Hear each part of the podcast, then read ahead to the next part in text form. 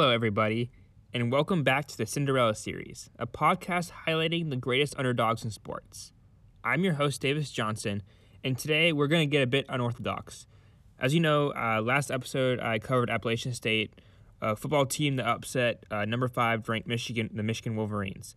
Uh, but today I'm covering I'm covering a specific individual uh, because this is an individual sport. I'm covering John Daly and his feat at the 1991 PGA Championship uh, as a rookie golfer. And as you know, uh, this is App State was one of the more recognizable American underdogs in sports history, whereas uh, this feat actually I had no knowledge of John Daly at the 1991 PGA Championship and just how disadvantaged he was going into the tournament. So it was really interesting, really interesting researching this athlete because he's a very interesting character.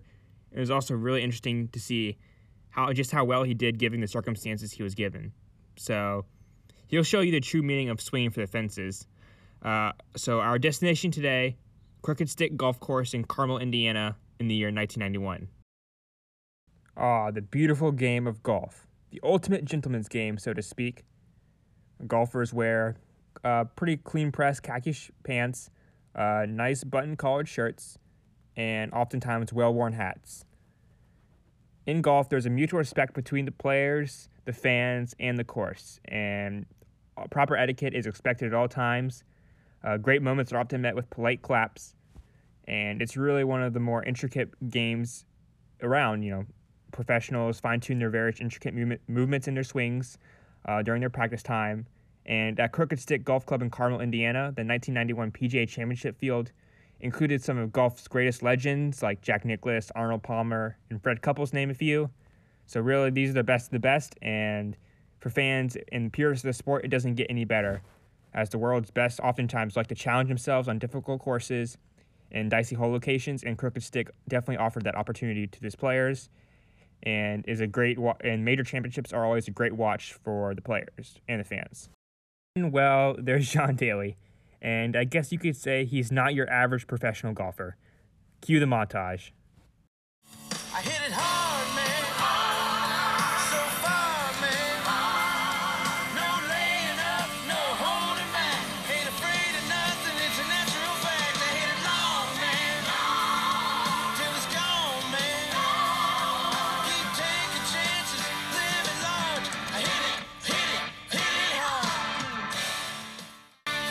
It's amazing where I would go, I, wherever I set course records or whatever, I would be barefooted, drunk, playing golf, making every 20 footer I looked at. We would sit in those used to- tents and get absolutely hammered during a rain delay. Next thing you know, it'd be the next.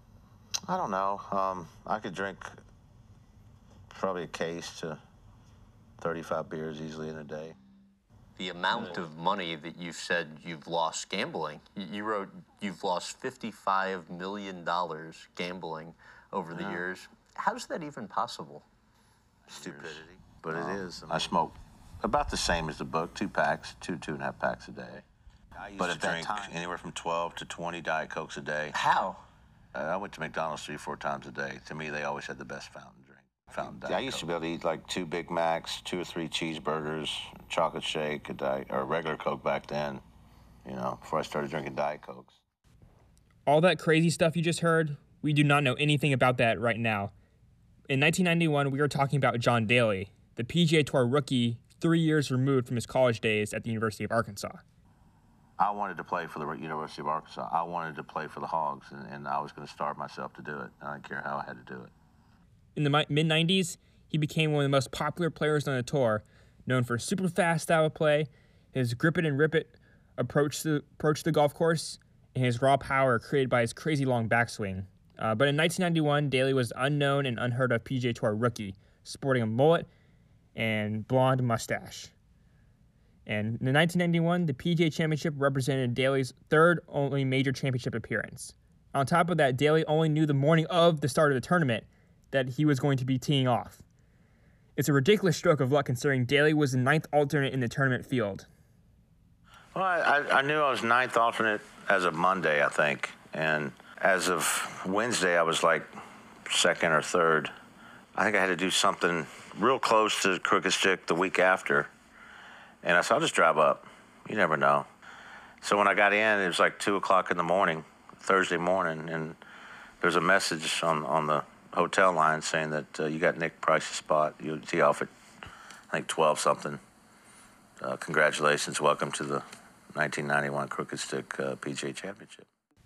That's right. Daly had to drive through the night to Crooked Stick for a chance, not even a guarantee, at a tee time.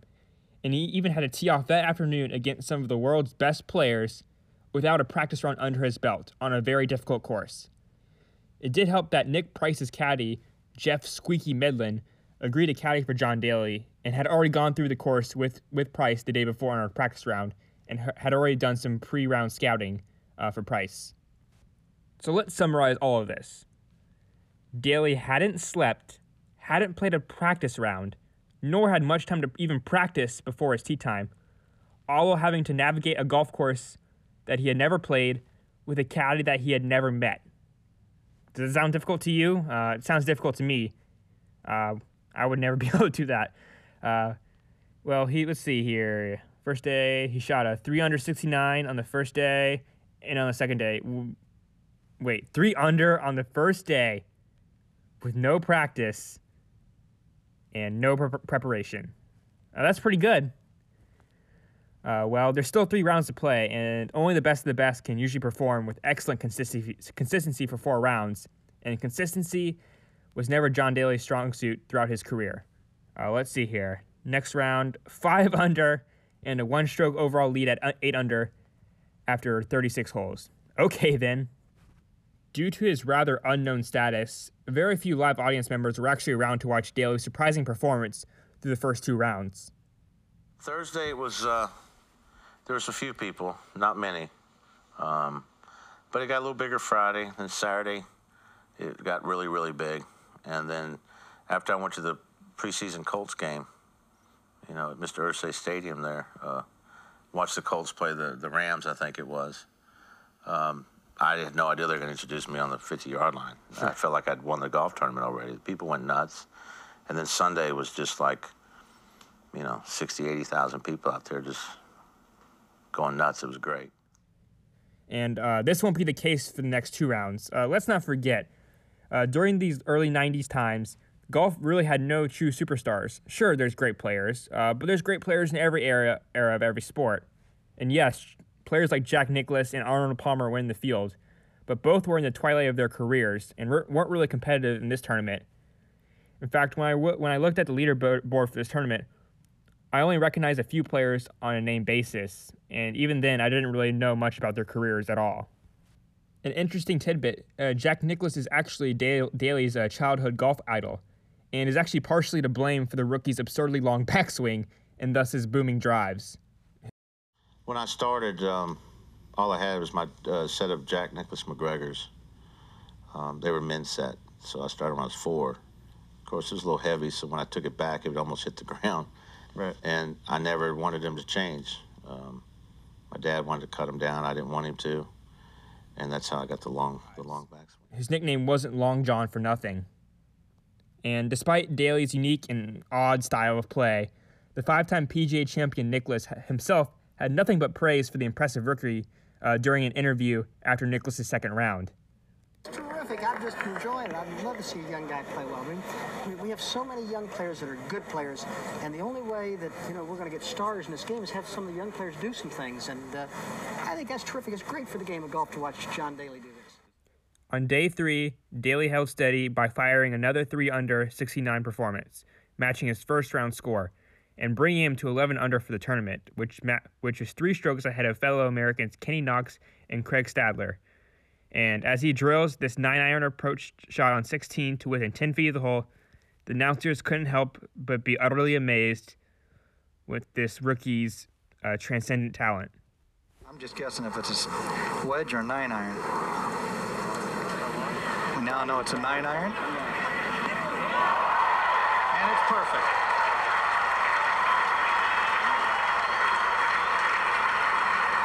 Never seen an exhibition of strength and power overwhelming a golf course like this. And despite being a difficult course, Crooked Stick wasn't super long, which allowed Daly to overpower the course with power that was truly in a league of its own. And in a field of elite professionals armed with the knowledge of effective strategies and tactics, uh, Daly just stepped up to the ball and swung as hard as he could. and funny enough, it was working. So the fourth round is always where the drama starts in a major championship on the PGA Tour. So let's head to the par 3 17th hole on Sunday, which is the second to last hole of Daly's final round. Daly lands his tee shot in the bunker, and after a decent chip and a few erroneous putts, ends up scoring a 5 on the hole, aka a double bogey. Now, usually this is pretty damaging to any person's hopes uh, for winning a championship, much less someone like Daly. Uh, which, let's see here. Uh, wait, he was already 14 under and up five strokes on the next closest competitor, and that would be Bruce Lietzke. Crap, I thought I had something there. So I guess there really wasn't much drama after all uh, for Daly's final rounds. Daly pretty much led comfortably throughout the final round despite the 17th hole blunder, uh, usually up four to five strokes for the majority of the round. So now up three strokes, the 18th hole served as Daly's victory lap, and the audience let him know. Uh, eight iron, I believe, just in the edge of the left rough. Just wants to get this on the putting surface, and it's a good line. Left center of the green should be about the right distance. Watch it Should be feed perfect. down now. Get up there. Same place Lietzke made his putt from. And now listen, the applause won't stop.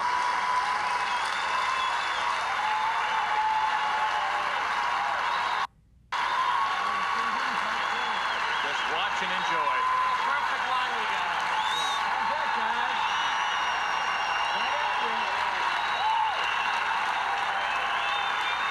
Couldn't ask for anything more than that. Couldn't ask for anything more than that from there.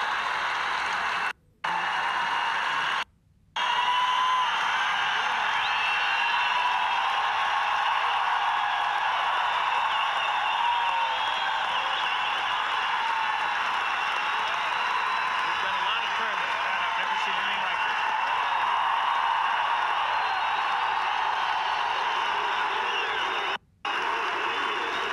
Are you familiar to that call? Yes, sir. I really too.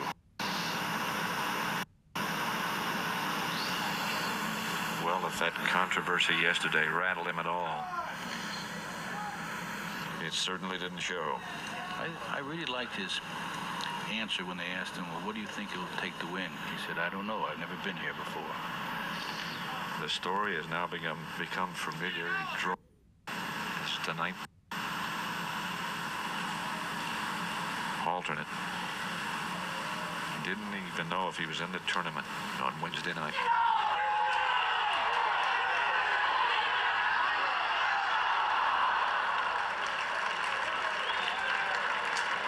I think Kenny Knox, even though he's shorter, will finish out. I really do. End on a good note right here. Get it.